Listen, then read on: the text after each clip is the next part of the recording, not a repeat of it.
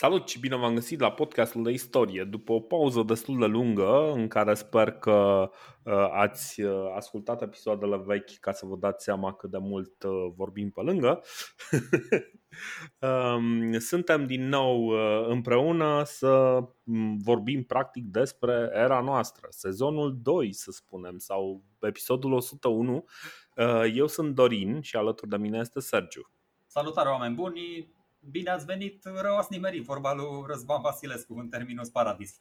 Uh, băi, da, uh, vorba lui Dorin a, a durat, a durat un pic uh, prea mult și mai mult decât am anticipat noi, cred că, pauza. Da. Dar asta e, na. Anul nou, sezonul nou, 2021, numere foarte exact. bune la Blackjack, 2021 sunt aproape, da?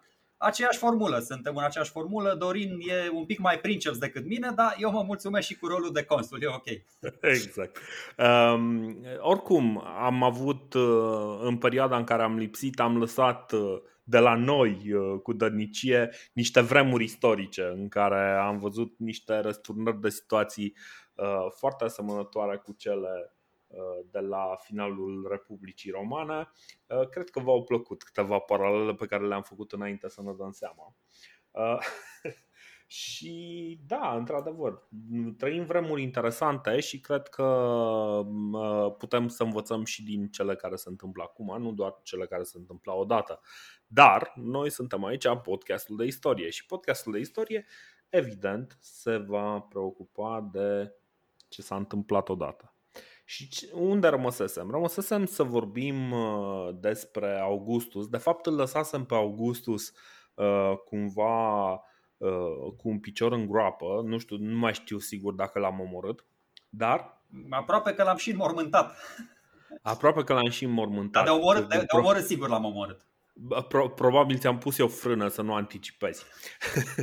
și. Uh, da, uh, am rămas la Augustus și practic uh, suntem în ceea ce noi acum numim era noastră, după Hristos, anno domini, cum vrem să, să-i spunem, uh, pus după acel punct de referință care e considerat nașterea lui Hristos, moment pe care o să-l explicăm atunci când, uh, când va fi cazul. Deocamdată, măcar avem uh, uh, un pic de ușurință în exprimare, nu mai trebuie să spunem că anul este înaintea erei noastre, pentru că nu este și uh, de acum mai toți anii o să fie uh, pe plus. Uh, ce altceva? Da, uh, probabil uh, tot organizatoric, uh, în curând o să avem un upgrade pentru site-ul uh, podcastului de istorie. O să eliminăm posibilitatea de a comenta pe uh, postări. În schimb, ce o să oferim, o să facem uh, uh, o adresă de mail unde o să puteți să ne trimiteți și să intrați direct în contact cu, cu mine sau cu Sergiu și putem să discutăm într-un fel, poate mai puțin public, dar sunt sigur mult mai mult mai util și mult mai practic uh, așa. Um, da, și în rest. Uh, Dar rămâne pagina de Facebook, nu? Cu care putem să. Uh, da, rămâne pagina de Facebook pe care o administrează Sergiu în momentul ăsta. Dorin s-a retras, s-a ostracizat de unul singur și s-a eliminat din, din cetate. S-a exilat Dar... pe Tiberius pe insula Rodos. Exact, exact. Uh, numai că vom vedea, poate că exilul lui uh, Tiberius pe insula Rodos este mai interesant de atât decât uh, mine închizând un cont de Facebook.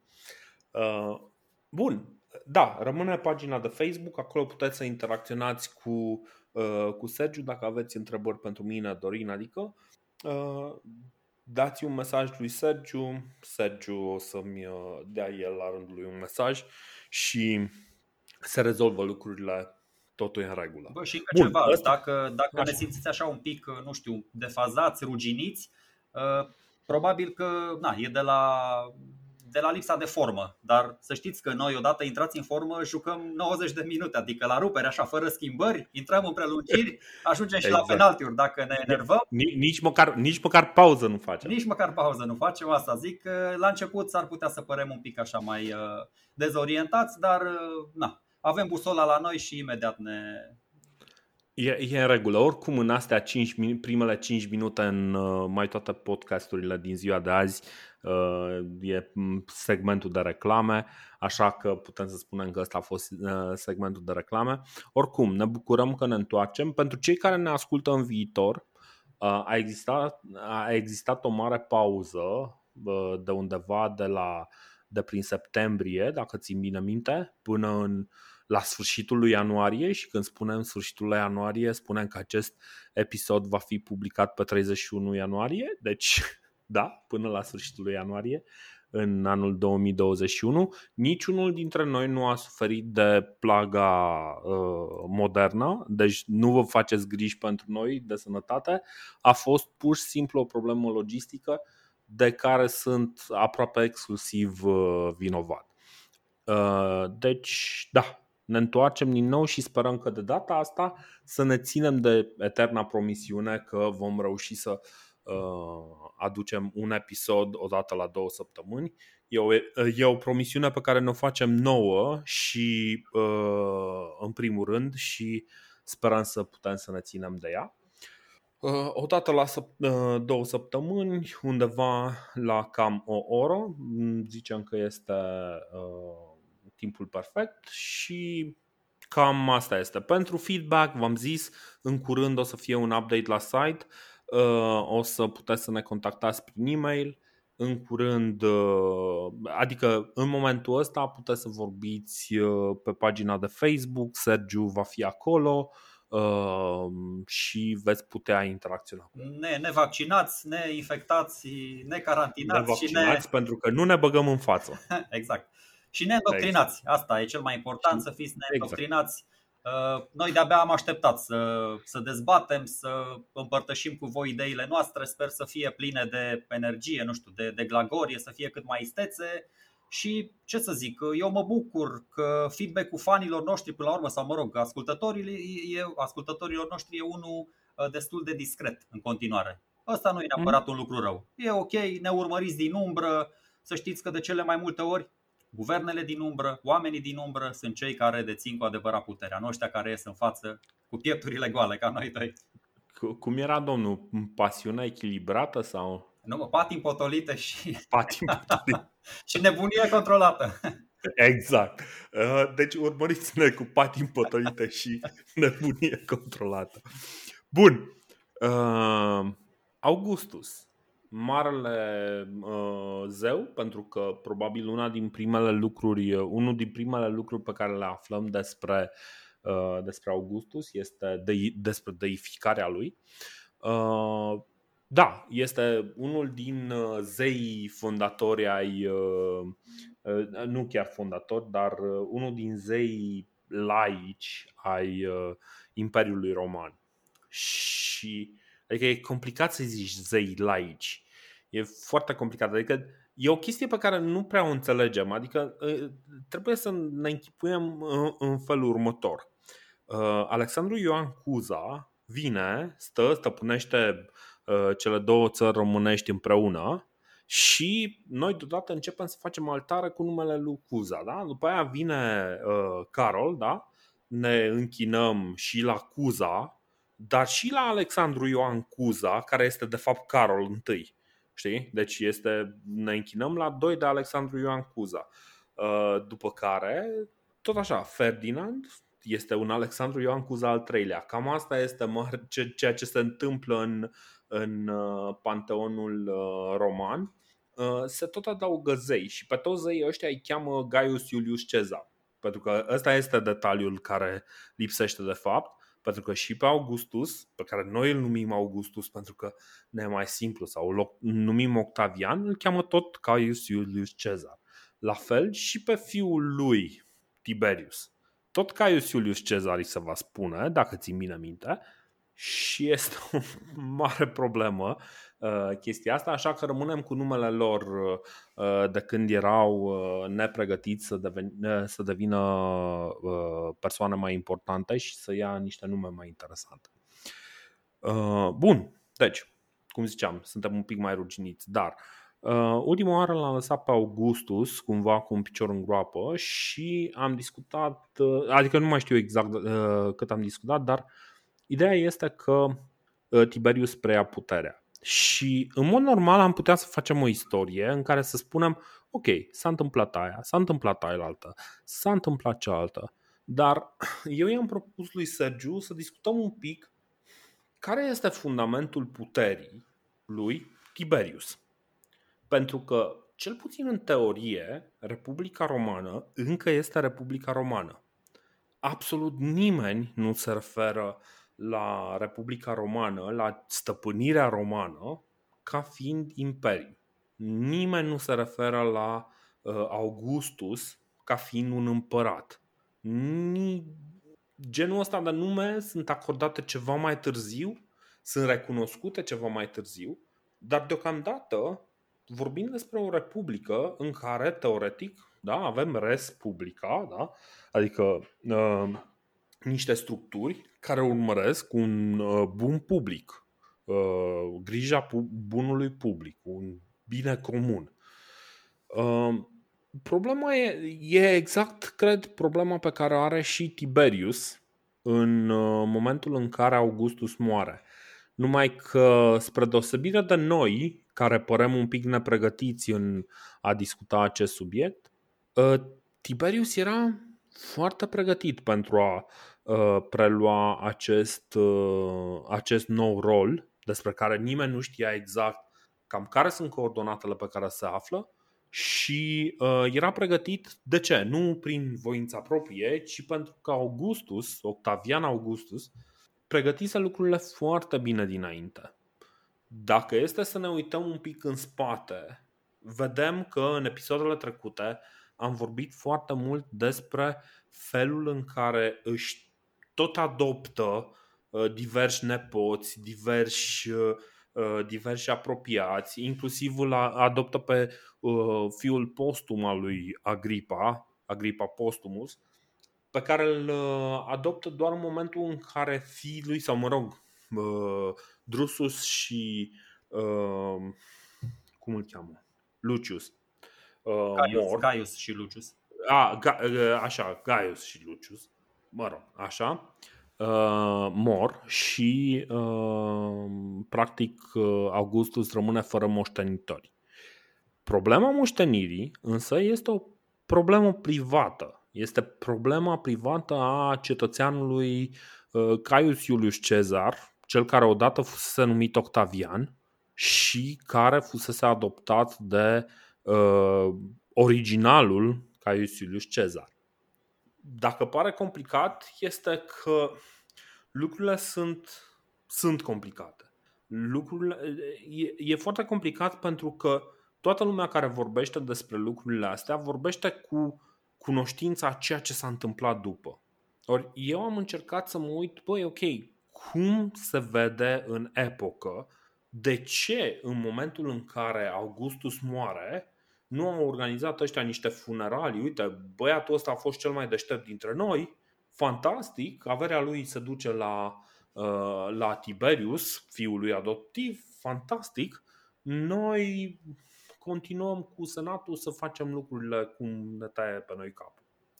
Păi Asta uh, este răspunsul e destul de simplu. dacă te referi doar la senatori. Toți senatorii ăia, știi că noi am avut discuția asta, bă, dar ce ce cu senatul ăsta atât de lipsit de coloană vertebrală, atât de maleabil și ductil? Toți senatorii, sau mă rog, majoritatea senatorilor, că o să vedem, există totuși încă un filon republican puternic în Senatul Roman, dar mhm. majoritatea senatorilor erau favorabili uh, regimului uh, principatului, sau cum să-l numesc, uh, regimului uh, imperial, ca să spun așa. Bun. Ce, ce spui acolo uh, e destul de așa. simplu. Uh, cetățeanul privat, Augustus, eu o să zic Augustus ca să, da, adică uh-huh. fiul adoptiv al lui Cezar, al originalului Cezar, uh, se, după 40, 50, 60 de ani în vârful unui stat, devine instituție. După 40, 50, 60 de ani nu își mai aduce aminte nimeni cum era înainte, nu, nu știe nimeni cum era în Republică, practic. Habar n-are da. vremea când bă, era un consul și consulul ăla deținea puterea și se ducea după aia și nu. Există un princeps care are și provincia lui proprie și personală, care are și un Imperius Maius, Imperium Maius peste toți ceilalți consuli, care e cumva deasupra instanțelor de judecată, pentru că ține minte, mai sunt niște ciondăneli din astea când uh, practic îi favorizează pe față pe proconsulul Macedoniei și uh, nu se întâmplă nimic cu el, uh, toți cumva fricoși și așa mai departe. Și aici vreau să aduc în discuție o singură chestie, după aia continuăm, că o să mai revină. Ai și amintit tu de ea. Printre, printre cele două reforme foarte importante ale lui Augustus, reforma armată, am și spus, aia în care înjumătățește practic numărul de legiuni, uh-huh. un lucru bun în primă instanță care se va dovedi destul de nefast pe termen lung și a doua reformă, cumva o restructurare, el își dă seama, bă, princip, principele, principele ăsta, princepsul, e un pic mai șmecher decât consulul. Consulul este un magistrat ordinar care are nevoie ca să fie apărat doar de niște lictori. Ei bine, principele e mai șmecher și atunci are nevoie de o gardă pretoriană care să-l apere, adică ea să ranforcezi eu instituția asta, să o militarizezi. Tu ai, ai făcut o comparație foarte bună în ultimul episod. Să știi că am ascultat ultimul episod al nostru ăla în care l-am înmormântat pe, pe, l-am omorât pe Octavian Augustus și acolo uh-huh. ai mhm. comparat garda pretoriană, deși a fost destul de. Bă, e, e, e, nu-i, nu-i foarte plăcut să ne ascult. Uneori suntem destul de plictisitori, serios. Mai ales că a până vreo două ore episodul ăla, dar am avut răbdare. Am avut răbdare cum va avea și Tiberiu. Am fost molcom așa și mocăit ca Tiberiu și am ascultat episodul. Ai spus o chestie foarte faină în episodul ăla. Garda pretoriană devine noul SPP da? cu care se înconjoară da. Augustul și practic se protejează de toți ceilalți și o să vedem ce se întâmplă. Încă o, o, o măsură aparent bună, dar pe viitor o să vedem ceea ce te ridică, te și coboară și ce se întâmplă exact. cu, garda, cu garda pretoriană. Și acum îl întrerup să... acum pe da. Sergiu, îl întrerup acum pe Sergiu ca să vă reamintesc că Sergiu a început toată această discuție explicând cât de simplu este ceea ce zice. Bă, e simplu, deci să nu aveți simplu. încredere în Sergio când spune că lucrurile sunt simple.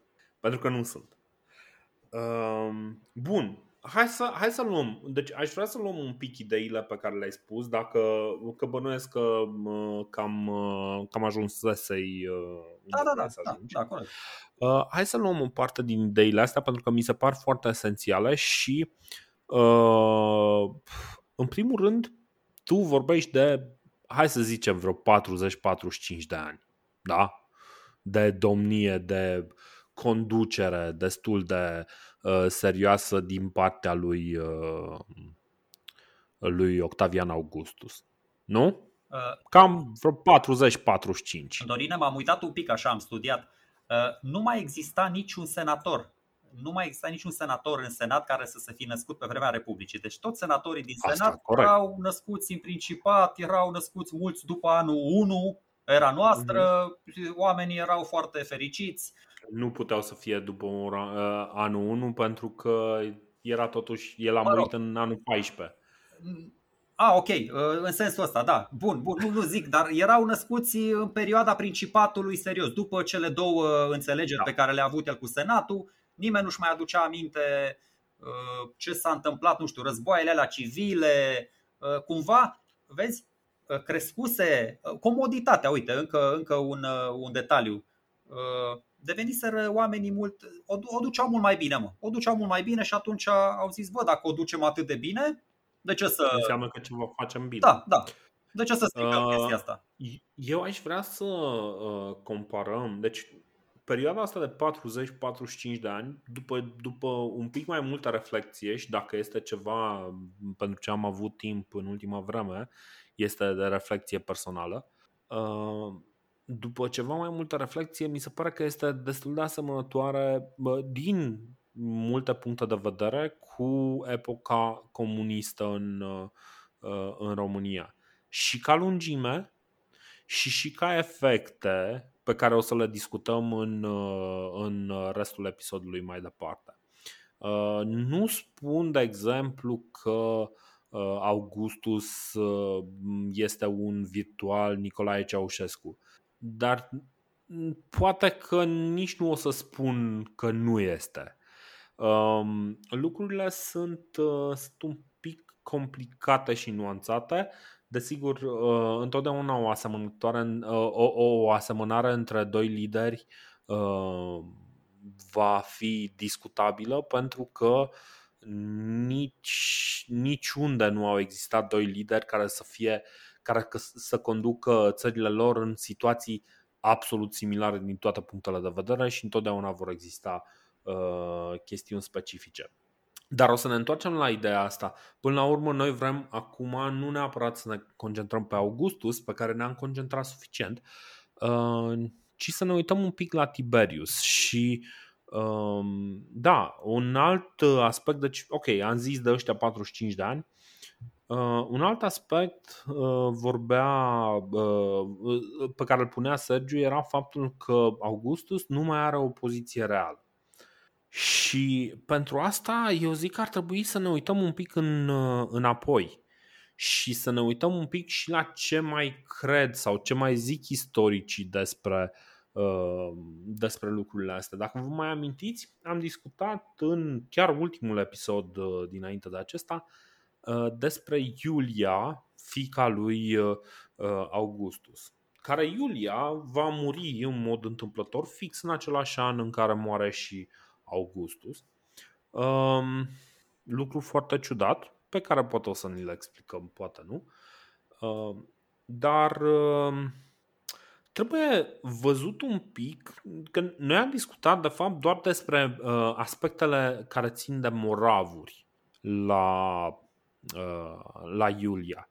Însă un lucru pe care îl iau în considerare uh, foarte mult sunt acele, uh, acele sugestii pe care le lasă și istoricii antici că de fapt în spatele poveștii este mai mult.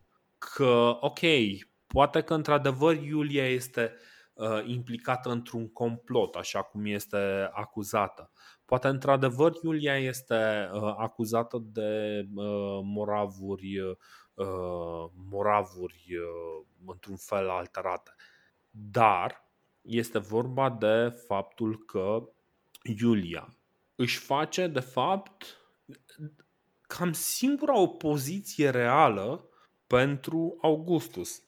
Practic, ce se întâmplă acolo este că, dincolo de acuzația de rele moravuri, dincolo de acuzația de uh, ok, Iulia uh, ar fi trebuit să asculte de regulile pe care le-a pus uh, Augustus, există niște acuzații foarte clare în, ca, în urma cărora există și niște consecințe, niște oameni exilați, niște oameni uh, omorâți. Uh, și uh, felul în care este tratată Iulia mai departe ne dă cumva de înțeles sau cel puțin istoricii care au analizat mult mai bine decât noi această epocă, că de fapt în momentul în care uh, Augustus o atacă pe Iulia, atacă singura opoziție reală pe care uh, o avea în momentul respectiv. Și dacă stăm bine să ne gândim, are foarte mult sens. Pentru că în momentul în care tu ai un dictator, să zicem, dictator în uh, sensul modern, și uh, dictatorul ăsta își pune familia în toate locurile, unde altundeva ai putea să găsești un modicum de opoziție dacă nu în sânul familiei lui. Așa că este foarte posibil că într-adevăr Iulia să fi fost eliminată uh, din viața publică fix din acest motiv. Eu nu cred că e chiar așa. Eu cred că uh, acest aceste comploturi. Tu spui că, da, a fost un dictator, indiscutabil, așa l-am numit și eu, sau mă rog, uh, ceva de genul ăsta, uh, dar, am mai spus, uh, germenii unor republicani erau încă foarte prezente, erau foarte prezenți acești germeni în Senat. Uh-huh.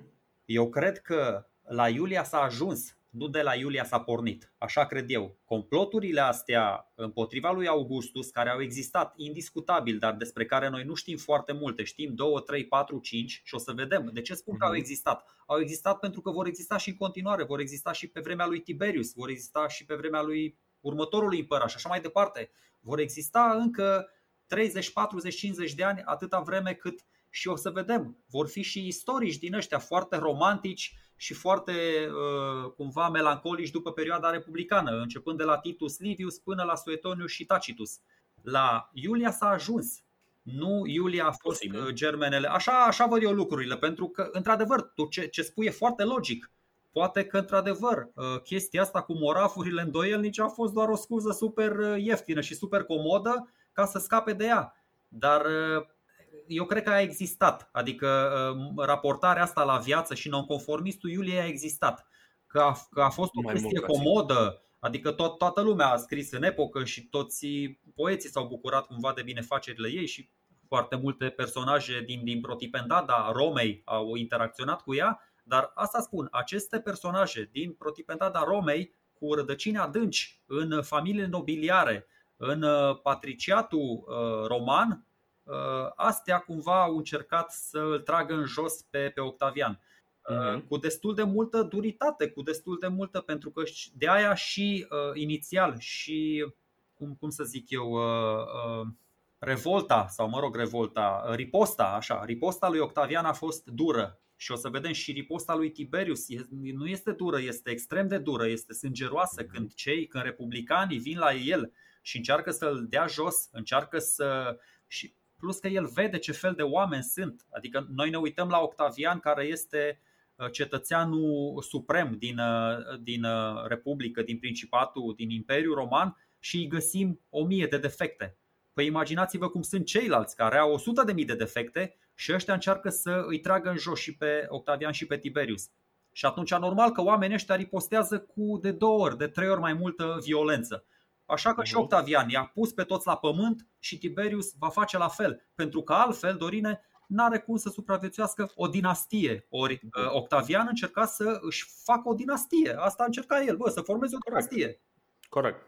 Uh, ce, ce este însă clar este că Octavian, uh, exact cum ai spus tu, vrea să își facă o dinastie și de fapt Octavian este atât de preocupat de chestia asta încât uh, își uh, ia uh, toate rudele apropiate, îl, îi adoptă când e cazul, îi împinge în față, la 13-14 ani le dă um, responsabilități uh, mult prea mari pentru ceea ce zic eu că poate într-un mod rezonabil să facă un uh, copil de 13-14 ani și în același timp uh, cu restul familiei uh, pentru a-și asigura cumva o, mm, cum să spun, uh, o moștenire solidă, restul familiei o ține în, într-o zonă foarte neplăcută. Și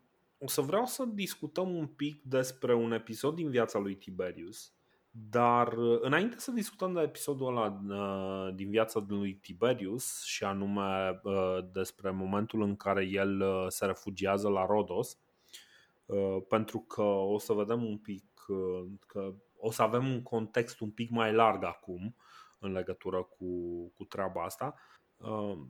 Înainte să discutăm despre lucrurile astea, să vorbim totuși cine este Tiberius și cum ajunge el să fie atât de interesant, uh, suficient de interesant încât în 14 să fie de fapt singurul moștenitor al lui uh, Augustus. În primul rând, hai să, să revin un pic la, la ideea de dinastie și după aia, da, pot să îi fac și o mică, o mică descriere a copilăriei și a adolescenței. Uh-huh. Eu cred că Tiberius, da bine, e evident, nu eu cred, Tiberius omul, dar și Tiberius uh, omul de stat sunt amândoi indispensabili pentru, pentru consolidarea principatului și a dinastiei. Pentru că noi stăm și ne gândim și bă, uh, ce, ce înseamnă de fapt o, o dinastie? O dinastie, Dorină, să știi că se naște doar de la al doilea moștenitor. Fără al doilea om care să, să continue și să ranforteze dinastia, nu există. Nu există. Dacă ar fi existat doar Octavian și Tiberius, la moartea lui Octavian, se retrage, uite, se duce din nou în exil în, pe Rodos, pe insula Rodos, nu-și exercită atribuțiile, da? decide să se ducă în vacanță, nu am fi avut nicio dinastie, pentru că era doar Octavian de capul lui, așa cum a fost și Cezar de capul lui. Ok, putem avea o discuție aici dacă nu cumva Octavian a fost al doilea, nu Tiberius, pentru că și Octavian a fost adoptat de Cezar, da? și a avut clar un ascendent și niște beneficii, dar nici pe departe uh, Cezar nu l-a lăsat nici pe departe în poziția de forță, așa cum uh, Octavian îl lasă pe Tiberius. Păi Tiberius, în anul 14, când moare Octavian, are deja de 10 ani Imperiul Maius și are și puteri tribuniciale. Deci oricum este cel mai puternic om din Imperiu, uh-huh. din Republica. Da, hai să vorbim un pic despre cum a ajuns el să fie în situația asta. Ok. Uh, legenda nașterii lui Tiberius. uh, bă, ca orice roman, nu știu, ca orice roman care se respectă și știm că romanii sunt un popor așa super superstițios amator de prevestiri, legende și oracole și tot felul de semne supranaturale și nașterea lui Tiberius începe cu o, cu o povestioară drăguță.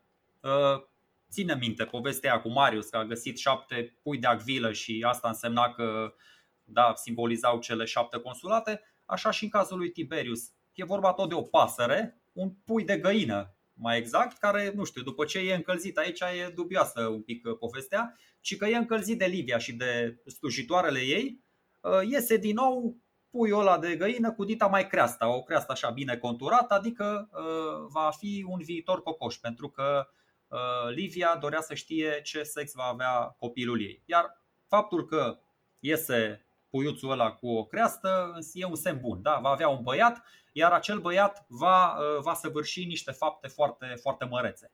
Mhm. Asta uh, cu nașterea.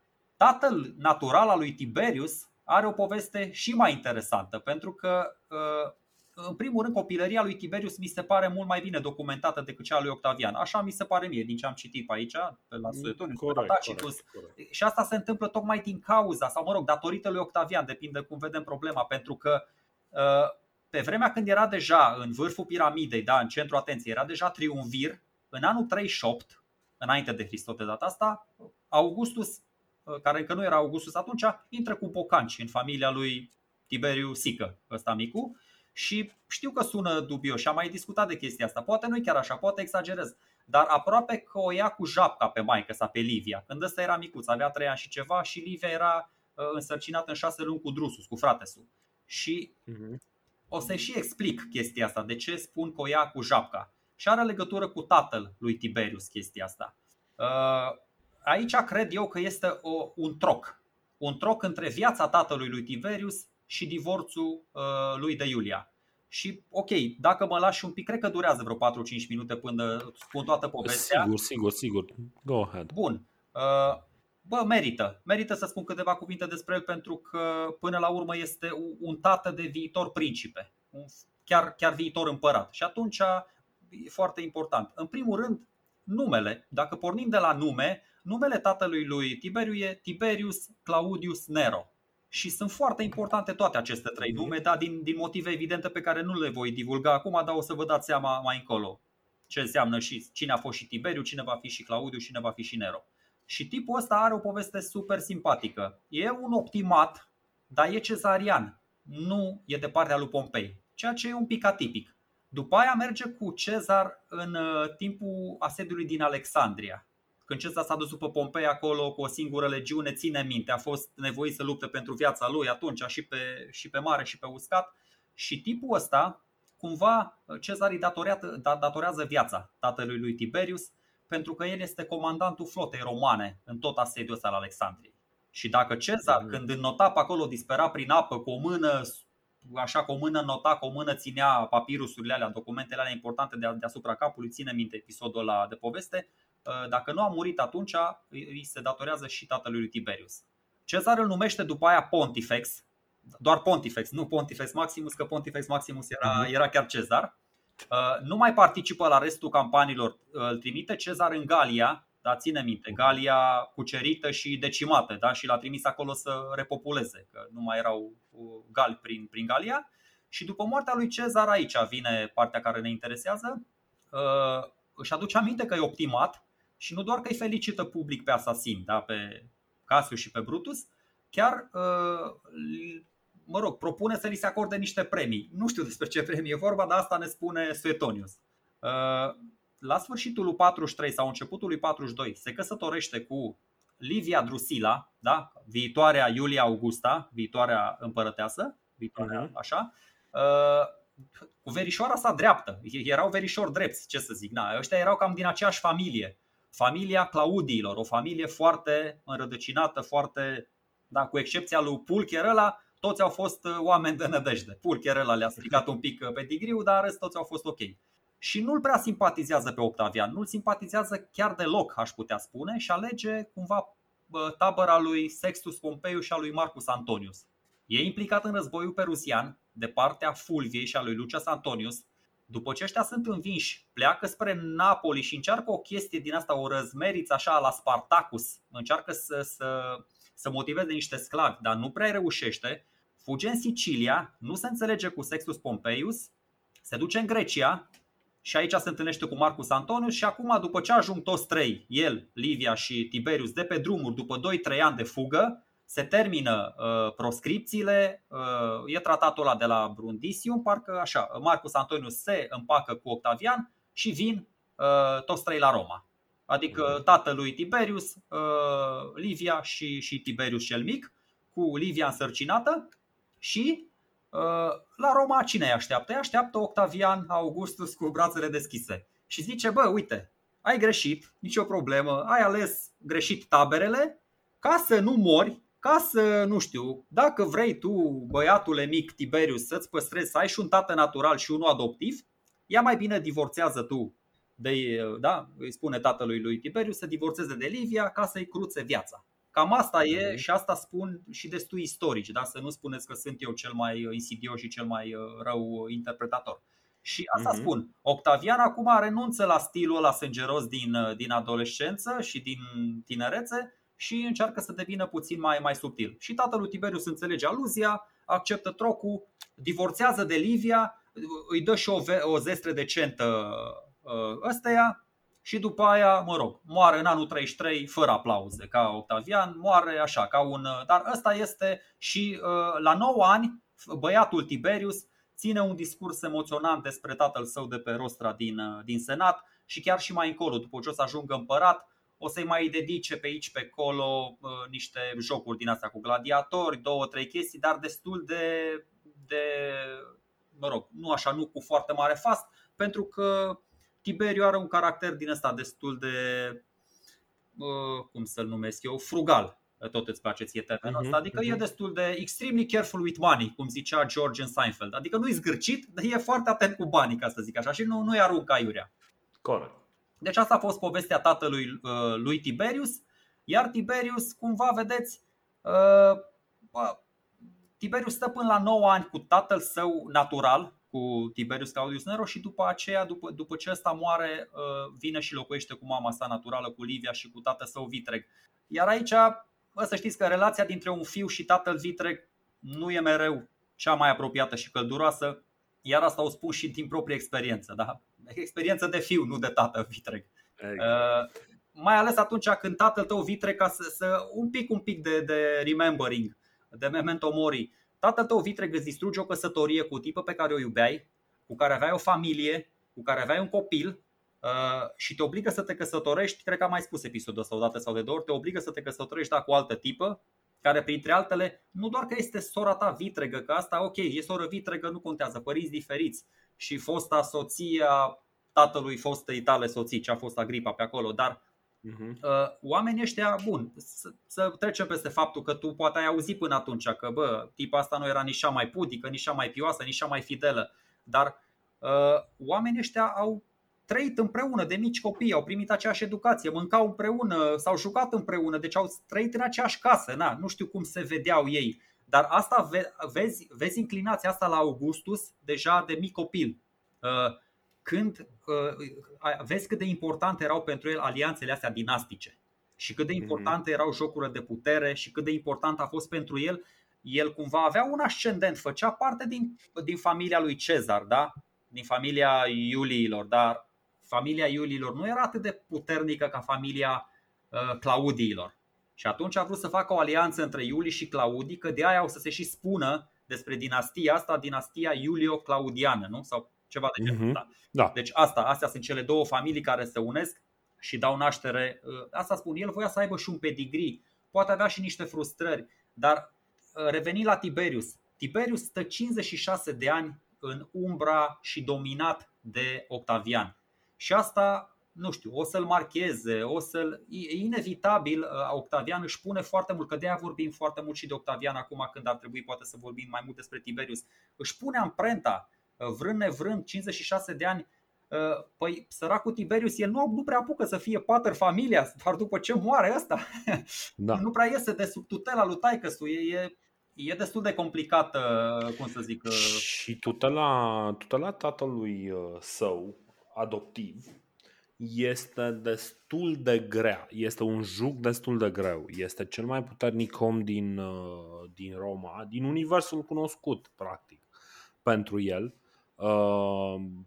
și este foarte dificil și mai ales un lucru care a fost cumva evident în ce am mai discutat în episoadele anterioare, Octavian nu-l place pe Tiberius. Nu prea place, adică ok, are rezultate foarte bune. Tiberius este un bun general, îl trimite să, să facă diverse lucruri. Dar de fiecare dată încearcă să îl pună pe altcineva în față, să pună pe altcineva în față. Își pune strănepoții, nu, nepoții, nu strănepoții, își pune nepoții pe care îi adoptă uh, pe Gaius și Lucius, uh, îi adoptă înainte ca Tiberius să fie, uh, să fie, apropo, el încă nici măcar nu este tehnic adoptat de către, de către Octavian.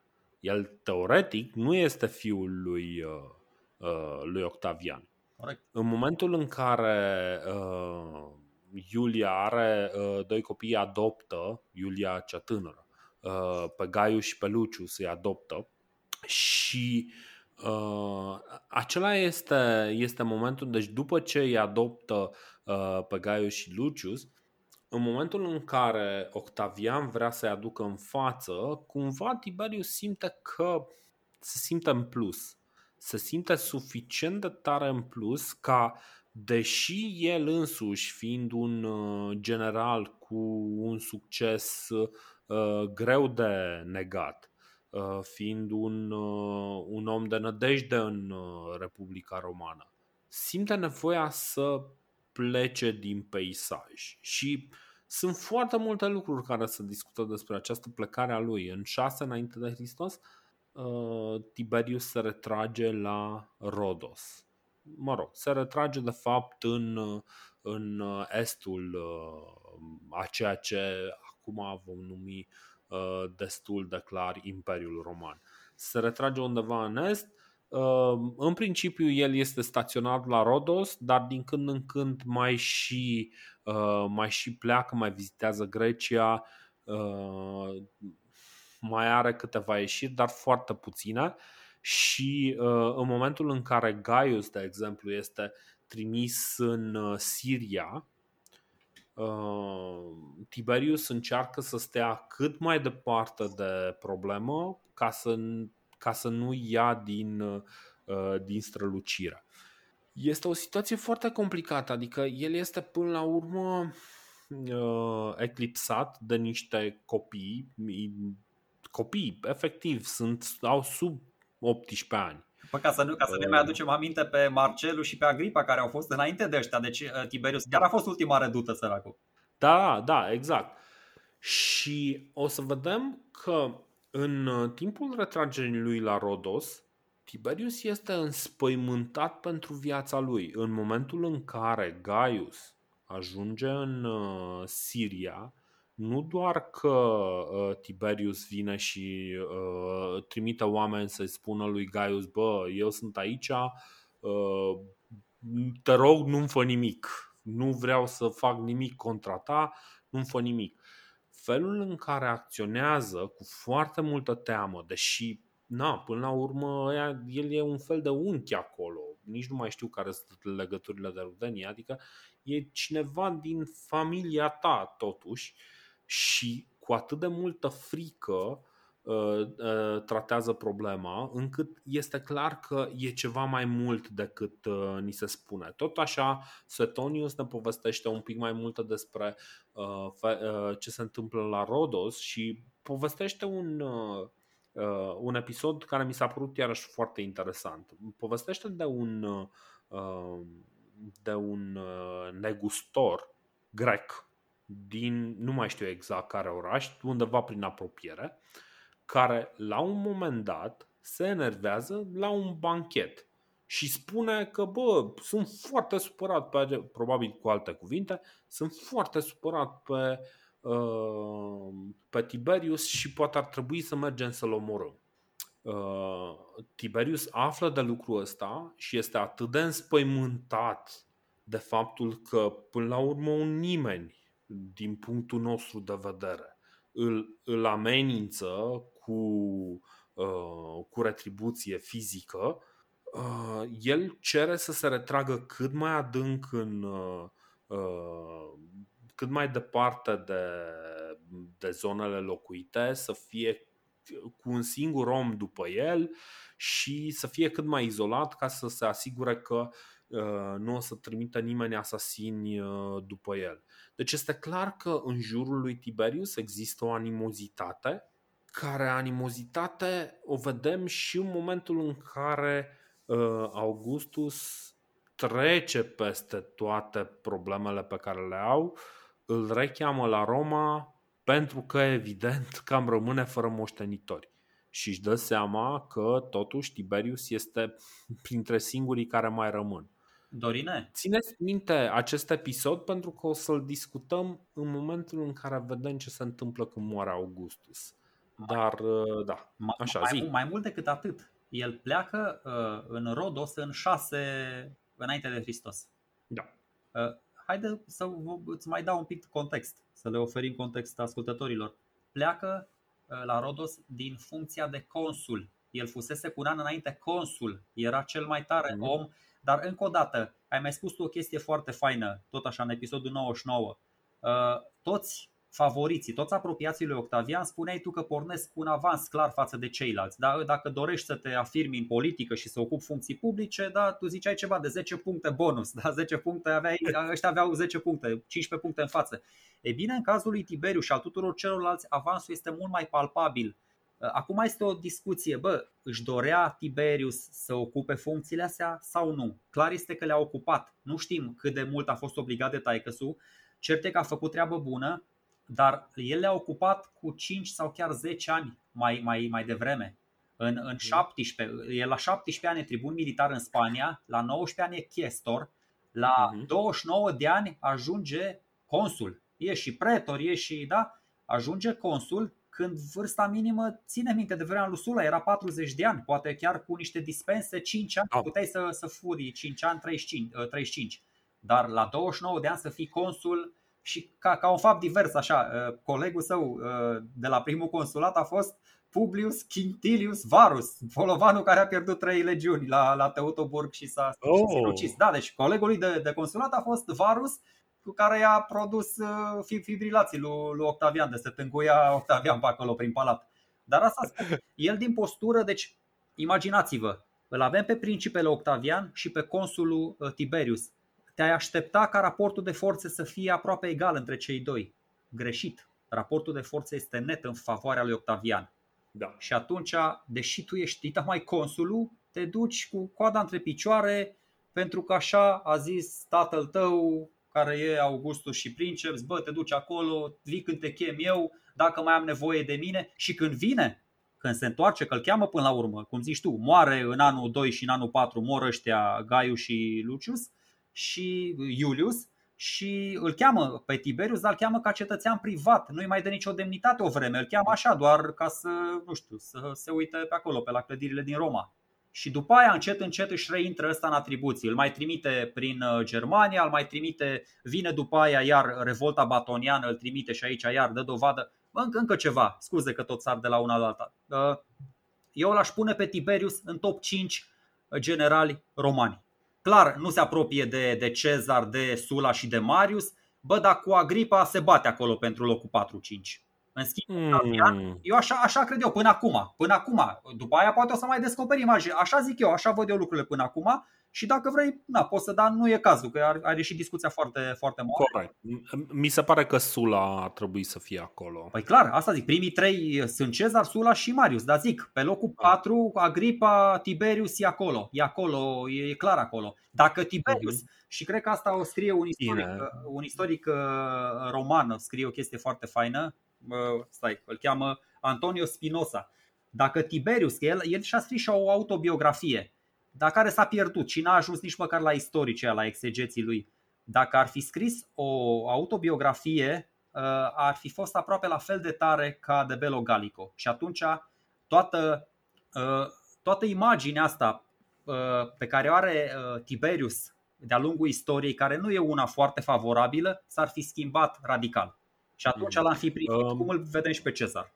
Da, astea oricum intră deja în uh, domeniul concluziilor mai degrabă decât uh, în domeniul a ceea ce facem noi acum și anume rememorăm un pic cam cine este acest uh, Tiberius. Bun, Tiberius se întoarce la cererea lui, lui Augustus ca cetățean privat, însă devine instrumental, de exemplu, în recuperarea Uh, prestigiului roman în, uh, uh, în Germania sau în, în revolta panoniană. Iarăși sunt niște lucruri care, care se întâmplă acolo. Chiar Tiberius, între timp, reușește să-și câștige un triumf. Triumf pe care la mână câțiva ani, pentru că tocmai în perioada în care vroia să-l Uh, să-l sărbeze, vine vestea pierderii legiunilor în, uh, în Germania și uh, el își recâștigă practic după ce a primit o groază de, de onoruri și de funcții, el își recâștigă dreptul, în, el plecând, apropo, el plecând în plină glorie, el fiind uh, apreciat doar, doar cu cariera lui dinainte de plecarea în Rodos, ar fi fost un portret uh, suficient de interesant uh, pentru, pentru orice personalitate. Însă el practic vine, reia nu chiar de la zero, că să fim serioși, e totuși ruda uh, lui Octavian, dar reia și își reface, își spală renumele și își câștigă un nou triumf pe care în cele din urmă îl acordă Augustus în uh, anul 13, dacă ții mine minte. Uh, în momentul în care uh, și da, acum cumva aș vrea să revin un pic la întrebarea pe care mi-am pus-o. Care e fundamentul puterii lui Tiberius? Ce se întâmplă, de fapt, cu Tiberius? Și va trebui să ne uităm un pic, de fapt, care e fundamentul puterii lui lui Augustus. Și probabil aici începem să, uh, să lăsăm pe Augustus și să ne uităm un pic la chestiunile fundamentale. Uh, Augustus avea acel Imperium uh, Maius, care era practic un fel de stăpânire peste toate provinciile externe Italiei după care a primit și un Imperium Maius în Italia și cumva inclus bonus uh, prin garda lui pretoriană, l-a primit și în Roma. Dar el nu se baza numai pe acel imperium. Imperiumul practic spunea că are voie să uh, conducă legiunile. Corect. Este un pic mai mult. El mai are și asta este, aici este puterea lui esențială. Și acum îl înțelegem un pic mai bine pe Vadim Tudor. El are puterea de tribun. Tribunul este inviolabil. Tribunul este inviolabil chiar și în fața consulilor. El are nu orice titlu de tribun, ci tribunatul potestas, ceva de genul cel mai puternic. Este practic cel din tâi dintre tribuni. Este sacrosant este, uh, are dreptul de a respinge absolut orice inițiativă legislativă are dreptul de a propune legi, are toate drepturile astea.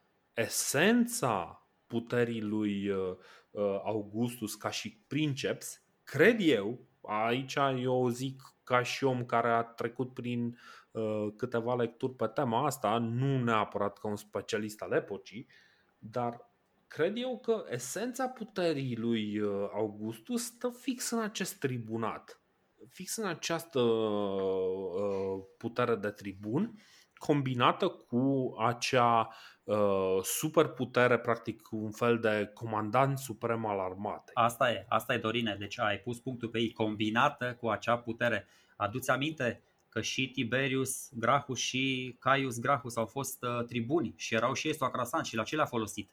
Deci dacă nu combini tribunatul cu consulatul, adică cu Imperiul Maius, e degeaba, ești degeaba, poți da. să fii tu cât de uh, sacrosan vrei. Dar... Bine, bine, aia nici măcar nu e putere consulară, e mai degrabă putere proconsulară. Corect, corect. Faptul că tu ești comandantul tuturor oștilor, practic, asta normal că îți dă mm-hmm. o mhm. putere senzațională și faptul că poți și uh, să, con- să controlezi și uh, politica internă, atunci e clar că ești cel mai tare. Dar încă o chestie, încă un context. Când se întoarce el de la, uh, da, ajunge ultima redută, se orientează uh, Octavian asupra lui, îl adoptă până la urmă, îl face în sfârșit fiul lui adoptiv și în anul 7 uh, ajunge din nou consul. Uh-huh. Tot în anul 7 se mai întâmplă o chestie foarte tare. Scapă oarecum și de ultimul pretendent, de celălalt pretendent, adică de Agripa Postumus, pe care Octavian îl trimite pe o insulă să se calmeze, am mai vorbit de asta. Asta era cam crud, cam violent așa. Și acum, acum Tiberius are calea deschisă către, către vârful piramidei exact cu aceste chestii, că uh, Octavian îi oferă și lui Imperiul Maius și oferă uh-huh. și lui puteri tribuniciale. Deci, peste cele da. ale consurilor. Și asta uh-huh. ajungem aici, aș, practic îl face egalul lui. De iure, încă nu erau doi principi, dar de fapt, o să știi, Dorine, că în anul 7 erau doi principi. Uh, doi principi. Da. Adică peste cei doi deci- consuli erau încă doi principi. Era o republică principială, ca să zic așa. Uh, Augustus moare în 19 august anul 14. În august anul 14, Tiberius se afla deja în al 16-lea an de putere tribuniciană. Deci el era tribun deja de 16 ani. Dar acum, mai mult de atâta, era colega imperii, adică era colegul lui uh, Augustus și era colega imperii în uh, Uh, în sensul complet, adică era efectiv uh, imperiumul lui era egal cu cel al lui Augustus, așa cum uh, doar Agripa mai avusese. Corect. Uh, și era iarăși la fel, era Maius, era deasupra tuturor uh, celor uh, proconsuli. Uh, ca și autoritas, ca și prestigiu și influență, el era deja prin uh, uh, decret senatorial uh, Iulius Cezar. După cum am spus, toți băieții ăștia se numesc Iulius Cezar pentru un motiv foarte, foarte bun. Uh, după care, tot prin decret uh, senatorial, imediat după moartea lui, uh, mă rog, nu chiar imediat după moartea lui Augustus, devine și el Divi Filius, adică fiu divin, care este, mm, devine practic mai târziu fiu zeificat al lui, al lui Augustus. Problema, de ce vorbim despre toate lucrurile astea? Astea sunt toate elementele care l-au făcut pe Augustus să mențină vreme de aproape de 40 și ceva de ani să mențină puterea. Uh, tribuniciatul, uh, imperiumul, autoritas, uh, toate, toate lucrurile astea, inclusiv faptul că el era fiul divin, era practic pe calea lui spre divinitate, toate lucrurile astea l-au ținut pe, pe Augustus în, în picioare. O să vorbim un pic uh, mai mult și despre cum anume a gestionat Augustus această putere, dar practic acum putem să zicem că am ajuns în, uh, în momentul morții lui Augustus și toți uh, istoricii antici se uită cu mare mirare la ce face uh, Tiberius. Pentru că Tiberius dă impresia că nu își dorește această funcție care îi se acordă, aceea de princeps, că nu dorește să fie princeps. De altfel, el are o întâlnire sau mai multe întâlniri, dar cumva este văzută ca o singură întâlnire cu Senatul, în care au o mare discuție uh, pe tema asta și scriitorii antici sunt un pic mirați de faptul că Tiberius este foarte temător în a-și asuma responsabilități. Um, și asta se și întâmplă, mm, de fapt. Uh, Tiberius pare că vrea să elimine din responsabilitățile lui. Și sunt mai multe motive. Poate lui nu-i plac responsabilitățile. Să fim serioși. Nici nouă nu ne plac responsabilitățile. Nu vrem să fim ăla care uh, iese la tablă să explice lecția. Nu vrem să fim ăla care face treaba, mm, toată treaba și ceilalți uh, stau în spate și uh, Uh, și se uită și comentează despre cât de bine îți faci tu sau nu treaba. E foarte greu să, să-ți iei responsabilitățile astea și dacă nu ți le dorești, este cu atât mai dificil. Tiberius, într-adevăr, dă impresia că așa, ăsta este cazul. Că, de exemplu, Tiberius afirmă că greutatea Imperiului e prea mare pentru un singur om. Și asta este, uh, asta este teza lui inițială de discuție cu, uh, cu Senatul. Să nu uităm o chestie. În momentul în care este 19 august, mă rog, este august, septembrie, anul 14, Republica Romană este de jure încă o republică. Este încă condusă de un senat. Teoretic este condusă în numele poporului roman, care popor roman încă are dreptul de vot. Uh, votează magistrații. Dar în realitate lucrurile astea s-au schimbat. De fapt, realitatea din teren arată un pic altfel. Da, Senatul teoretic are puteri, dar uh, Augustus menține un consilium de vreo 20 de oameni, care majoritatea sunt oameni de încredere uh, ai lui, care vin și pregătesc toate lucrurile pe care le discută Senatul. S-a schimbat Orine datorită impotenței senatorilor. Chiar după moartea lui Octavian au loc niște alegeri.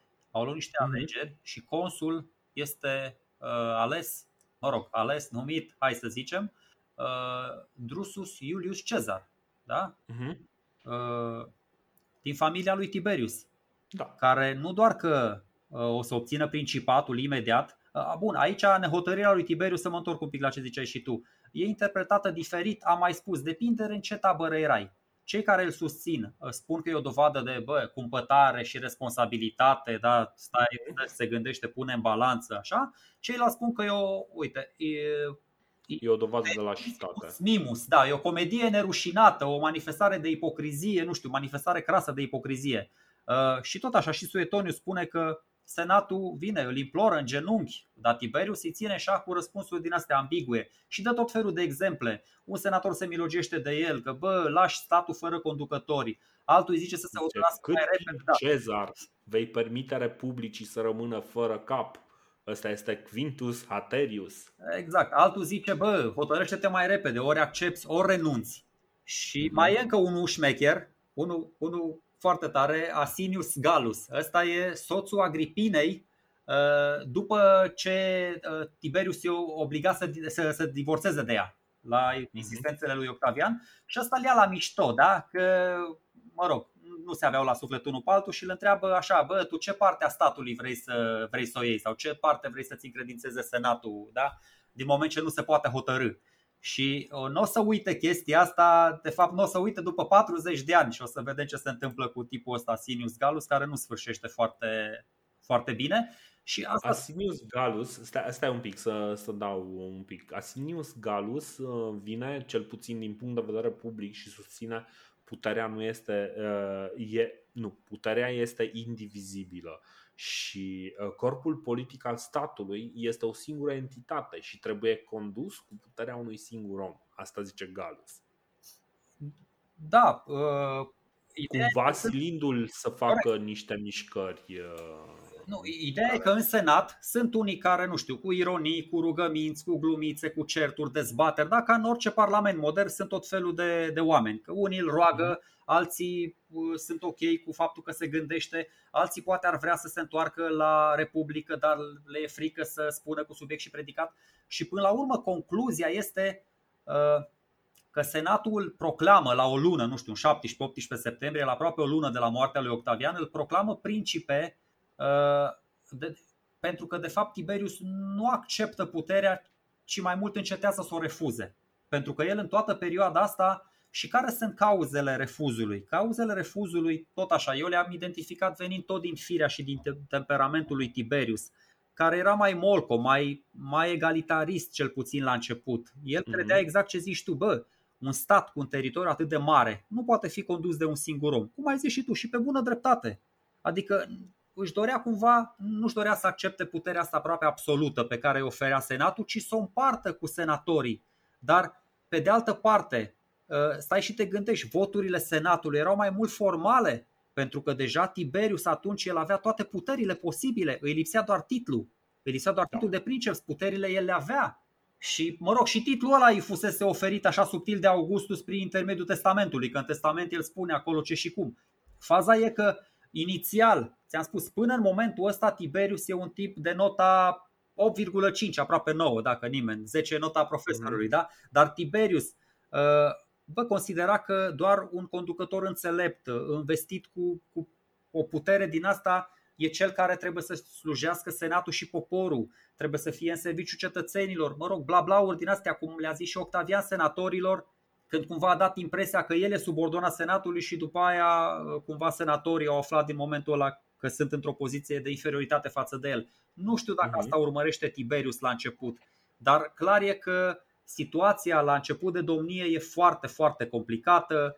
Mai intervin și niște, și niște răscoale pe la legiuni, mai intervine și un episod din ăsta cu Agripa Postumul și cu sclavul lui și atunci el se, se hotărăște până la urmă, bă, gata, ok, sunt capitanul vostru, sunt principele vostru, gata, m-ați votat, haide să, să renunțăm la toată nehotărârea asta, la, toată, la toate bâlbele și vrând nevrând, din momentul ăsta începe uh, Culmea, dinastia începe de la Octavian, dar în momentul în care Tiberiu acceptă principatul, în momentul ăsta începe dinastia Claudio-Iuliană.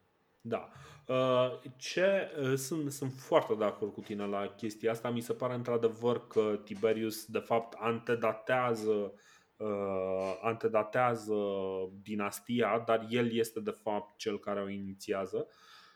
Și mai ales mi se pare și mai important faptul deci, mi se pare că ceea ce face Tiberius este foarte inteligent. El stă, se uită peste ce se întâmplă și își dă seama de un lucru. Legitimitatea lui Augustus uh, a venit de pe urma unor războaie, de pe urma unor puteri care au fost acordate uh, uh, din ce în ce mai. Uh, deci, în urma unor tulburări, totuși că înțelegerile pe care le-a avut cu Senatul au fost totuși niște, niște înțelegeri uh, în urma unor conflicte mocnite, putem să le spunem.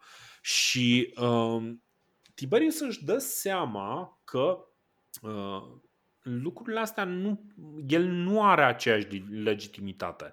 El nu s-a luptat cu toți dușmanii lui interni, nu și-a dominat toți dușmanii, nu are asupra Senatului forță, uh, altă forță decât cea pe care i-a acordat-o Augustus. Și ce își dorește el este practic să primească din partea Senatului un mandat gen da, tu ești capitanul nostru, te rog, fii tu capitanul nostru. Uh, în realitate însă el are toate puterile de care are nevoie. Ăsta este motivul pentru care el este cel care coordonează uh, uh, felul în care sunt, uh, uh, sunt tratate toate revoltele legiunilor. Pentru că ce se întâmplă în momentul în care lumea află că, Tiberi, că Augustus a murit, uh, legiunile zic, bă, stai un pic, este momentul să facem noi înțelegeri. Și să ne negociem o situație mai bună. Stagiul militar era de 20 de ani, ei vor să fie de 16, vor să primească niște bani. Niște bani promiși? Da, niște bani promiși. Tiberius îl trimite pe Germanicus, care, uh, care este iarăși o personalitate foarte interesantă uh, de felul lui, uh, pe care îl adoptă. Germanicus nici nu mai știu care era legătura de rudenie între cei doi. Este fiul fratelui său Drusus, cel care a murit așa. pe cal și l-a înfiat. Așa, așa, așa, așa. Bun, deci îl adoptă pe Germanicus și îl, uh, îl trimite să, să execute practic uh, cu autoritatea maximă pe care o are. El reprezenta practic autoritatea lui, uh, lui Tiberius acolo. Merge și Germanicus îi plătește pe toți cu banii jos, adică efectiv merge și plătește în momentul în care Germanicus merge la legiuni, legiunile alea își primesc bani în momentul respectiv. Deci tot ce negociază se negociază și uh, legiunile primesc lucrurile pe care le cer. Primesc uh, stagiul de 16 ani, uh, îl primesc un pic mai complicat, dar îl primesc în principiu și practic ultimii patru ani de fapt devin veteranii devin niște rezerviști Hai să-ți facem um, o poveste foarte, foarte faină. Că băi, ți-am zis, se, se leagă cumva lucrurile genial. Deci nici, noi, nu, noi nu programăm așa. nimic, dar îți spun, iese mai fain decât cel mai, cel mai șmecher scenariu. Uh, apropo de legiunile astea, că de asta zic că tipul ăsta, fiul său adoptiv, uh, în anul 15 este consul și îl trimite după aia să, mă rog, să năbușe. Pe fiul său adoptiv, pe Germanii, îl trimite în Germania și pe fiul lui natural, Drusus, îl trimite în Panonia, că și legiunile de acolo se răsculaseră. Tot așa, cu tot felul de cerințe.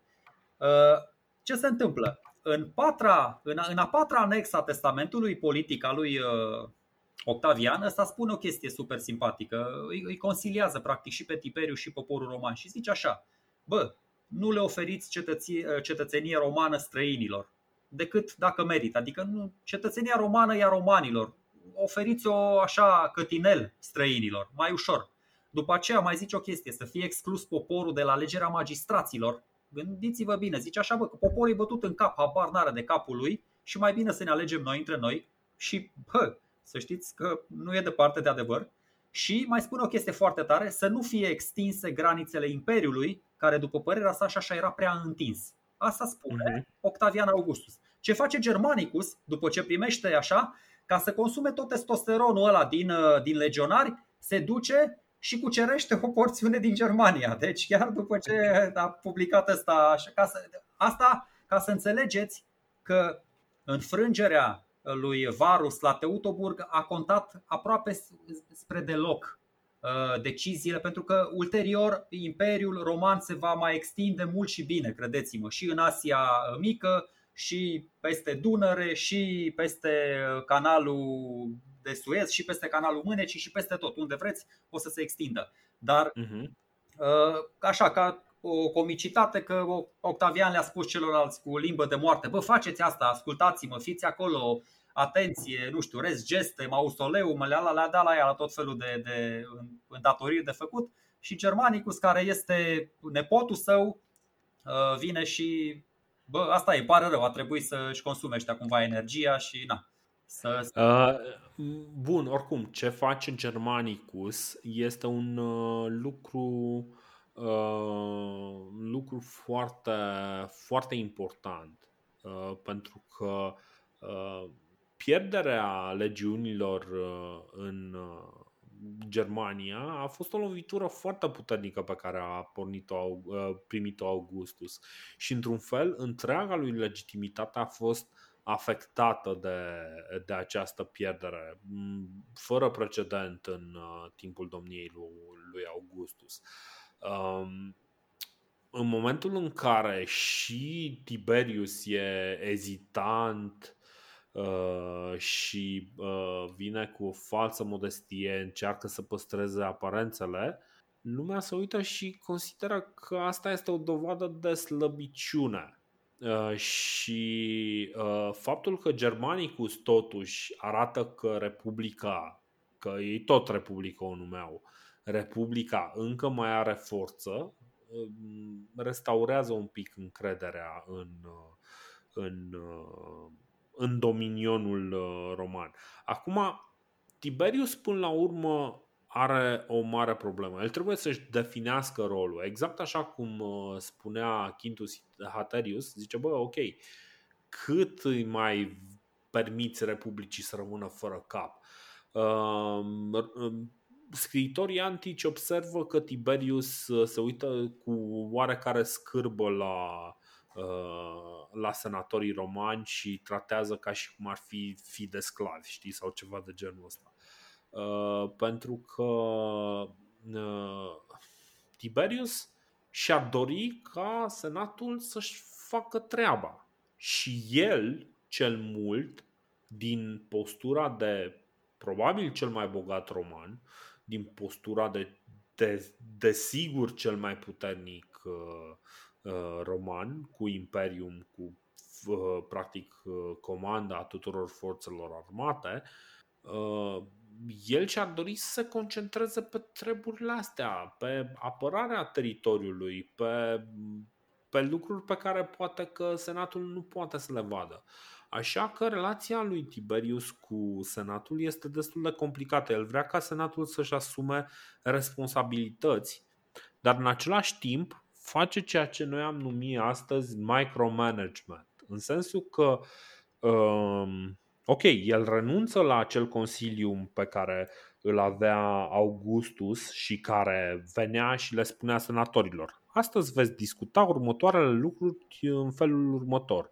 Augustus crede că trebuie să luați următoarele decizii. Chiar inițial, Tiberius, renunțând la acest consilium um, și cerând, deci Tiberius face, face un lucru care pare fără precedent. Dar o să mă întorc la paralela pe care o pornisem un pic mai devreme. Ce face Tiberius este să spună ceva de gen, băi, ok, uh, voi decideți absolut ce vreți voi. Uh, voi sunteți senatul, eu sunt un om în slujba senatului. Știi? Sunt un om care vine aici și eu cred că senatul este cel care trebuie să conducă lucrurile. De fapt, uh, Uh, Tiberius este atât de tradiționalist încât uh, se uită uh, prin toate legile pe care le va adopta în timp, întărește poziția de forță a patricienilor din jurul Senatului, slăbește foarte mult puterea Equites, care erau din ce în ce mai aroganți și le taie foarte mult din aripi și efectiv elimină așa cum uh, i-a și cerut. Acum nici nu știm dacă este real că Augustus a cerut așa ceva.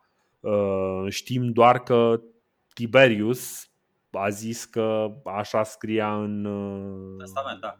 În testament. Acum, nu, e o hârtie, totuși, știi? Bă, așa, așa e și o anexă care ci că e scrisă de mâna lui Octavian și eu pentru asta, uite, pentru asta respect eu nu aveam o părere foarte bună despre Octavian, dar crește un pic în ochii mei la nivel de responsabilitate și asta e de apreciat.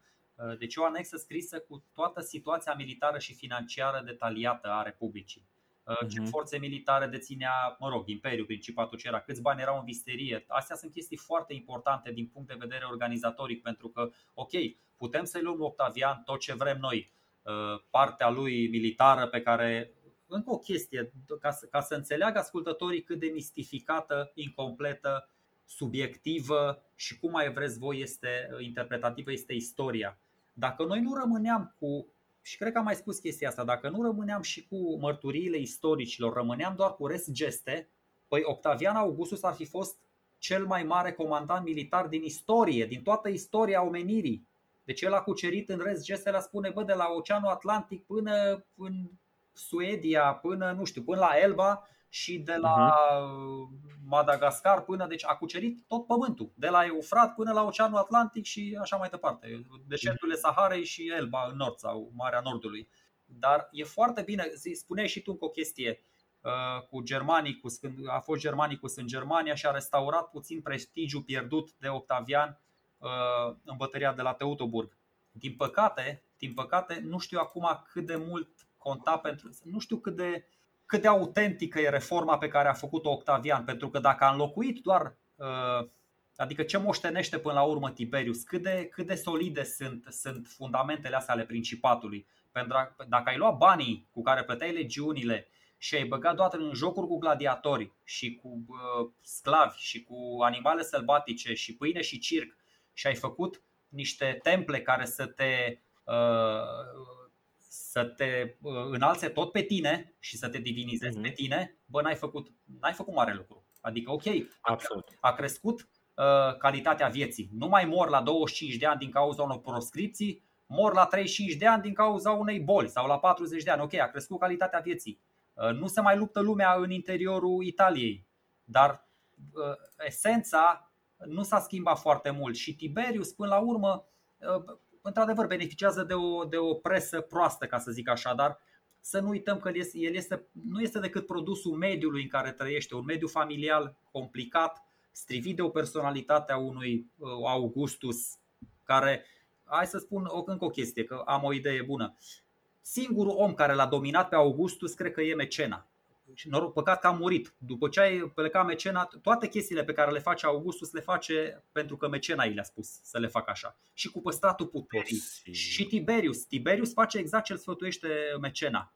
E mai ușor să păstrezi o putere Tiberius. la uh, uh, Tiberius, da, Tiberius, uh, Mecena spune așa despre Augustus, îi spune așa: "Bă, e mult mai ușor să păstrezi puterea Uh, adică să nu renunți la putere decât să o mhm. recâștigi după ce ai pierdut-o. Și asta face Corect. Tiberius. Asta face Tiberius. El nu renunță ah. la putere. Nu dă drumul la putere, ci o păstrează. Ceea ce mm-hmm. e, mhm. na, e foarte isteț uh, ce a zis Mecena. Ok. Um, bun, acum hai să vorbim un pic despre ideile lui uh, Tiberius, uh, după care vreau să ne reîntoarcem la acel cadru familial pentru a face, să zicem așa, o pregătire a următorului episod. Uh, Tiberius uh, are uh, niște, să zicem, niște puncte de vedere destul de tradiționale, în sensul că el vrea foarte mult să restabilească uh, diferența, uh, să, să tragă, să îngroșeze liniile între cele trei clase uh, ale Romei. Uh, vrea să pună uh, patricienii la loc de cinste, vrea să-i țină sub control pe Equites și vrea uh, după aceea să elimine efectiv plebea din, uh, din ecuație. Uh, printre primele acte ale noului princeps este să valideze o propunere asta a lui Augustus în care se transferă alegerile de la oameni la senat pentru magistraturile importantă, dar de fapt pentru toate magistraturile, dacă nu, uh, dacă, dacă nu mi se pare. Deci, practic, în momentul respectiv, ce se întâmplă de fapt? Spune în felul următor. Ok, uh, da, sigur, păstrăm, nu se poate noi care publică să renunțăm la comisia centuriata. Dar nu putem să lăsăm așa poporul să voteze chiar pe oricine. Senatul va prezenta o listă de candidați care merită să fie numiți acolo. Așa cum și în uh, România comunistă existau alegeri, dar alegerile respective erau pentru un post de secretar general exista un singur nume. Uh, cam așa se întâmplă și cu Senatul. Senatul vine și zice: Da, da, da, noi avem acum de ales doi consuli. Uh, candidații pe care i-am găsit noi aici de cuvință să fie suficient de buni sunt uh, Gheorghe 1 și Gheorghe 2. Îi, uh, Tiberius Cezar Augustus și Germanicus Iulius Cezar, adică fiul Exact, exact, exact. Exact asta se întâmplă. În anul 18 ăștia doi sunt aleși. Și da, în momentul ăla, practic, uh, unanimitate. Comisia Centuriata doar vine să valideze ceea ce a decis deja Senatul.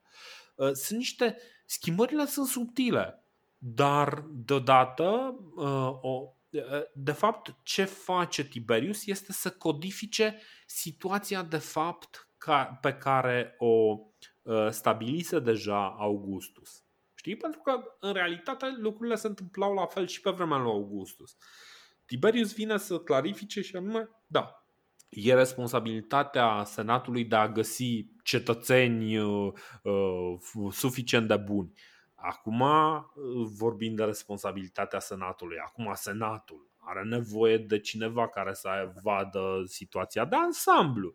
De aceea, uh, Tiberius își face și el un consilium care este un pic diferit de consiliumul lui, uh, uh, lui Augustus, în sensul că consiliumul lui Augustus venea și punea practic, bă, voi discutați asta.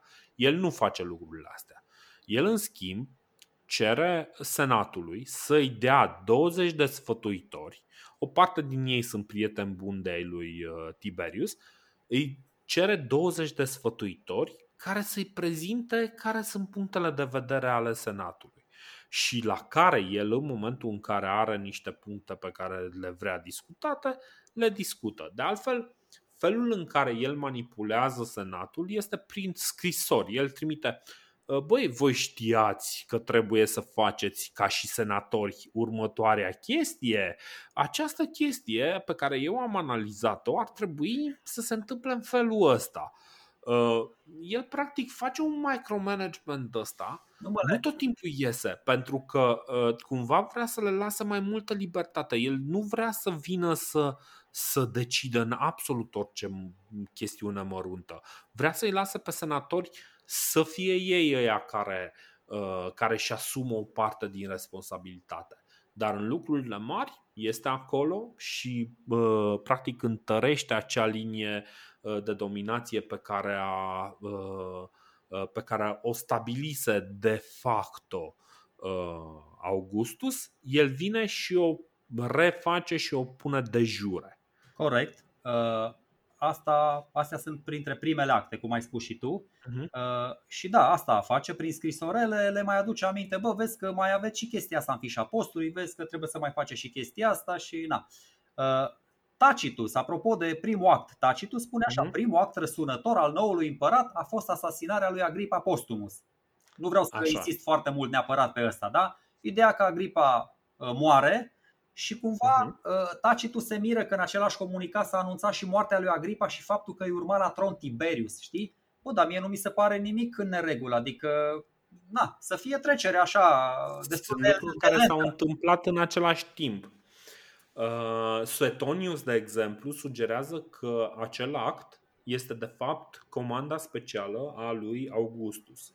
Uh, după cum uh, vorbisem, uh, Agripa Postumus era un tip mult prea insolent, mult prea încăpățânat și foarte violent, foarte brutal așa. Uh, în momentul în care uh, Augustus își dă seama de aceste calități ale lui, îl trimite la uh, Surentum lângă Pompei și îl ține acolo, practic, nu știu, din anul 5-6, ceva de, cred că anul 6 în anul 7, ține... în anul 7 îl exiliază. În, în anul 7. Ok. Uh, îl, uh, îl trimite la Surentum și acolo, uh, acolo el va rămâne în compania unui uh, sclav pe care îl cheamă nu mai știu cum îl cheamă, uite că notasem, dar nu nu-mi notasem de fapt. Cred că Clemens, cred că Clemens îl cheamă, nu? Da. Uh, în fine, ideea este seamănă, că... seamănă cu el foarte mult. Ideea este că atât de repede este executată treaba asta încât... A, nu, nu este un sclav, este un centurion. Uh, atât de repede este executată treaba asta încât foarte multă lume uh, uh, preferă ori o variantă în care Livia este vinovată pentru chestia asta, uh, celebra variantă pe care am discutat-o și înainte, în care Livia este marele mastermind care a omorât inclusiv a, a fost pala de vânt care l-a aruncat pe uh, Drusus de pe cal. Um, Corect. Sau uh, Augustus este cel care uh, i-a decis soarta lui, uh, uh lui Agripa Postumus. Și uitându-mă la ce se întâmplă cu Agripa Postumus și uitându-mă la felul în care se izolează Tiberius în Rodos, nu pot să nu văd asemănarea. Adică este clar că uh, oricare ar fi calitățile sau lipsele de calități ale lui Postumus, este foarte clar că uh, exilul lui uh, Tiberius în Rodos de fapt este cu totul altceva decât ce am citit până acum și foarte probabil exista un ordin similar și pentru, și pentru Tiberius și pentru centurionul care îl însoțea pe Tiberius în Rodos. Păi uh, nu sunt decât trei posibilități logice. Ori a avut Octavian de a face, ori Octavian a dat ordinul înainte să moară, a zis, bă, ia să fac eu așa trecerea, uh, asocierea la domnie mai ușoară, ori Livia și îl dorea pe fiul său, Livia care va ajunge Iulia Augusta, ori chiar Tiberius. Acum, ok, bă, eu nu vreau nici uh, putem să jucăm cartea naivității și să spunem că Tiberius nu știa nimic despre episodul ăsta, dar eu mă îndoiesc că e așa. Poate că uh, și spune în continuare, și Tacitus și Suetoniu spun că centurionul care l-a ucis pe Postumus se prezintă după aia în fața lui Tiberius ca și când, ar fi aștepta, uh, ca și când aștepta o răsplată. Dar ăsta mhm. zice, băi, eu nu am dat niciodată acest ordin și va trebui să dai socoteală senatului pentru crima comisă. Și Suetonius mai bagă după aia o strâmbă cum că Tiberius a abandonat după aia toată povestea de parcă era treaba lui Tiberius, nu a senatului să rezolve problema și a rămas în coadă de pește. Exact. Adică nimeni nu a s-au spălat toți pe mâini ca Ponțiu Pilat. Exact. Dar exact. acum ce să zic, puii mei, ți-am spus, departe de a-l considera pe Tiberiu un sfințișor, dar uh, nici nu poți să dai vina pe el pe toate chestiile care se întâmplă. În schimb, ce pot să dau vina pe el și rămân că imediat, uite, Uh, și după aia revenim la familia lui, primul roman care e acuzat de trădare în regimul lui Tiberius, și aici înclin să-i dau dreptatea lui Tacitus, care spune mhm. că acuzațiile împotriva omului ăsta sunt complet nefondate și inutile, e un tip care se numește Marcus Scribonius Libo Drusus. Insist pe Scribonius pentru că mătușa lui era Scribonia, a doua nevasta lui Octavian. Da? Mai țineți minte, da? Mhm. Mama, mama Iuliei Maior. Și Uh, Scribone a încercat să-l convingă pe nepotul ei că bă, va fi un proces corect, nu vei fi condamnat, e doar așa o unelteală, o acuzație nefondată, uh, așa că nu te agita. Dar Libo, săracul, cât stătea el în închisoare și a așteptat judecata, nu știu ce s-a întâmplat și s-a sinucis. Și de aia zic, s-a sinucis, nu știu, tot prin înfometare, prin că sunt multe... Uh, și de aici începe, adică să nu uităm, Tiberius are 56 de ani acum. E un tip echilibrat, să spunem. E un tip molcom, e un tip așezat. Uh, cumva chiar Octavian le cere scuze inițial când vorbea el, când l-a luat cu el, la, îl creștea așa pe lângă el, uh, le, își cerea scuze în numele lui Tiberiu senatorilor. Spunea, bă, ăsta e mai, na, vorbește, se mai bâlbâie, vorbește încetișor, uh, iertați-l, că chiar zicea, nu știu, e o glumă din asta că bă, sper să n-ajungă nimeni în, în maxilarele lui.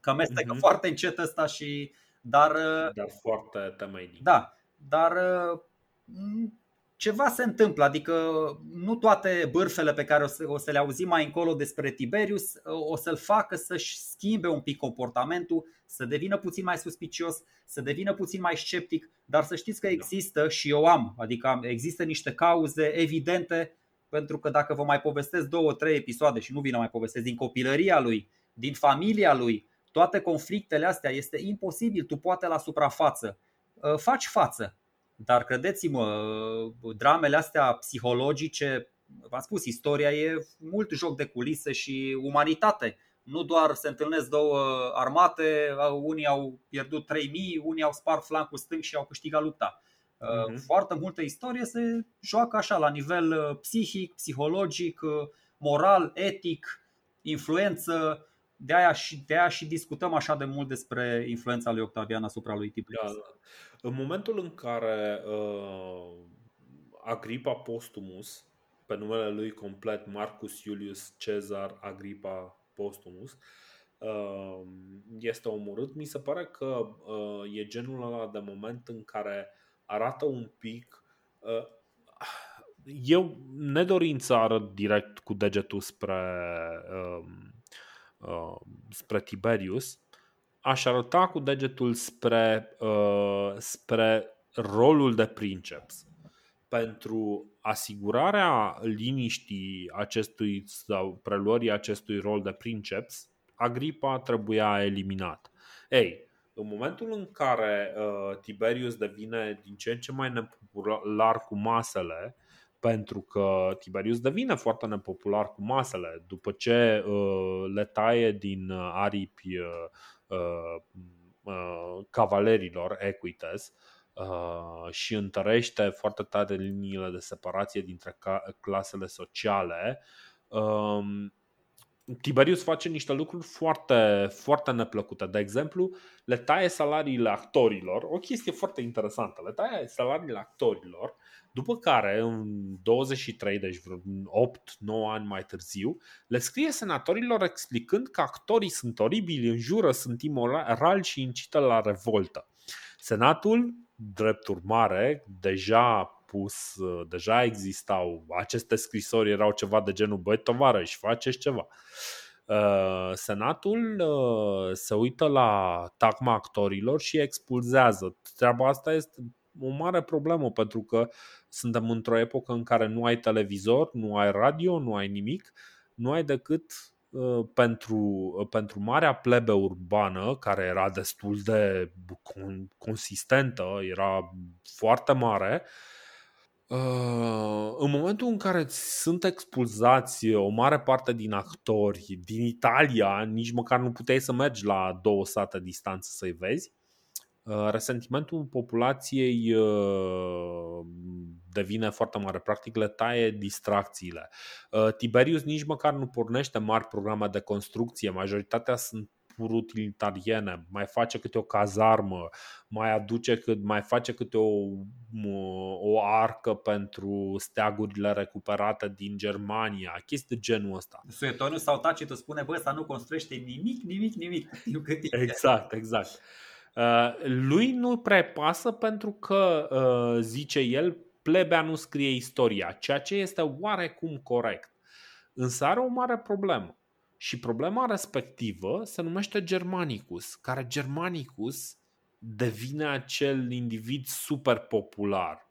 Și uh, ăsta este momentul în care ne uităm un pic la felul de a acționa lui Augustus, la felul în care Augustus îl trece pe linie moartă pe ăștia care devin prea populari sau îi controlează, uh, să-i fie fi sau nu știu ce uh, Tiberius uh, îl ia din Germania, îl trimite în Siria, îi trimite și un, uh, și un ajutor pe un anume uh, Cneus Piso, care, aparent, probabil uh, unii suspectează că la indicațiile lui Tiberius îi pune tot felul de piedici lui Germanicus, până la urmă îi pune o piedică cu o cupă plină cu o travă și uh, Germanicus moare uh, destul de repede în uh, domnia lui, uh, lui Tiberius. Și uh, practic ăsta este un semnal către familia lui, băi, dacă vă uitați prea mult către popor, dacă vreți să deveniți foarte popular cu ăștia, mai gândiți-vă un Asta cred eu că se întâmplă. Bă, culmea e că nici măcar Germanicus, culmea e Germanicus a fost fidel tot timpul lui Tiberius. Uh-huh. Deși ar fi avut toate motivele pentru că tot așa pe baza testamentului lui Octavian, aici aveți cumva Tiberius avea, avea sufletul oarecum împărțit. Uh, Drusus era fiul lui natural, dar Augustus îi, îi pusese să, să-i facă cumva drum spre putere lui Germanicus și el a mhm. fost nevoit să-l, să-l adopte cumva în detrimentul lui, lui Drusus. Uh, ce vreau să spun? Nici măcar nu poți să dai vina pe Germanicus. Germanicus uh, a vrut să își reprezinte statul cu demnitate, a luptat uh-huh. împotriva legionarilor care îl sfătuiau să se ducă la Roma, să-l debarce pe Tiberiu și să preia el frâiele uh, Republicii. Mă îndoiesc că uh-huh. Tiberius nu a observat chestia asta. A fost coleg cu el câte luni a stat el prin Roma, a fost coleg de consulat în anul 18 cu Tiberius, ți-am spus din nou, nu, nu văd, nu văd de ce Tiberius l-ar fi tras pe linie moartă, nu, nu, văd, nu cred că s-ar fi ajuns atât de departe. Moartea lui Germanicus a fost, a fost altceva acolo. Au fost niște forțe da. republicane care au fost cumva, aveau o agendă proprie. Nu cred că Tiberius are legătură cu moartea lui Germanicus, pentru că oamenii ăștia, chiar dacă erau diferiți, uh, puteau să ajungă de, pe, multe, pe multe paliere la, la opinii comune. Într-adevăr, este o situație complicată, dar ca să vedem cât de complicată este, pentru că, așa cum am promis, uh, facem o pregătire, de fapt, pentru episodul următor. Uh, episodul următor va fi o reală telenovelă. Uh, despre Tiberius, doar câteva lucruri mai zicem. Ce se întâmplă pe vremea lui Tiberius? Foarte multe din lucrurile pe care le-a făcut Augustus, expansiv, uh, niște mm, lucruri noi, diferite față de ce știam din Republica Romană, Tiberius doar le consolidează. Tiberius e practic cel care consolidează uh, principatul, mm, poziția de princeps definește care este relația lui cu Senatul. Uh, nu este chiar atât de pus pe uh, cucerit noi teritorii. Nu vorbim foarte mult despre rezultatele lui militare, deși sub Augustus el este un foarte bun uh, general.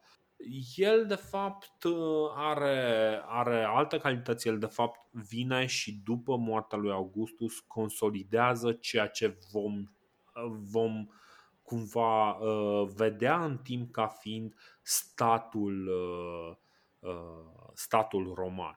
E și greu să mai ai după 60 de ani atâta sânge în instalație și să tot vrei să cereți cu era destul de bătrân. În încheiere aș spune și eu o chestie, e mhm. singurul lucru care îmi place la Suetonius, îmi place destul de mult, deși în rest mi se pare că o dă de gard, adică spune multe chestii aproximative și aproape neadevărate despre Tiberius, mi se pare că are chiar o agendă potriva lui. Dar aici ai dau dreptate când spune uh, când îi atribuie deviza asta foarte intransigentă lui Tiberius și cred că de acum înainte uh, cam sub, sub cheia asta ar trebui să le înțelegem pe Tiberius uh, oderint dum probent, adică ceva de genul bă să mă urască, dar să mă și asculte. Adică nu-mi pasă, nu-mi pasă ce cred despre mine, câtă vreme principatul și instituțiile și toate chestiile sunt, funcționează cum trebuie și sunt așezate la locul lor. Exact. Și uh, da, cu, cu astea fiind spuse, ne auzim, sperăm, în uh, două săptămâni, de data asta uh, fără, fără întârzieri și ne bucurăm că ne-am întors și ne auzim data viitoare. Ciao! Salutare!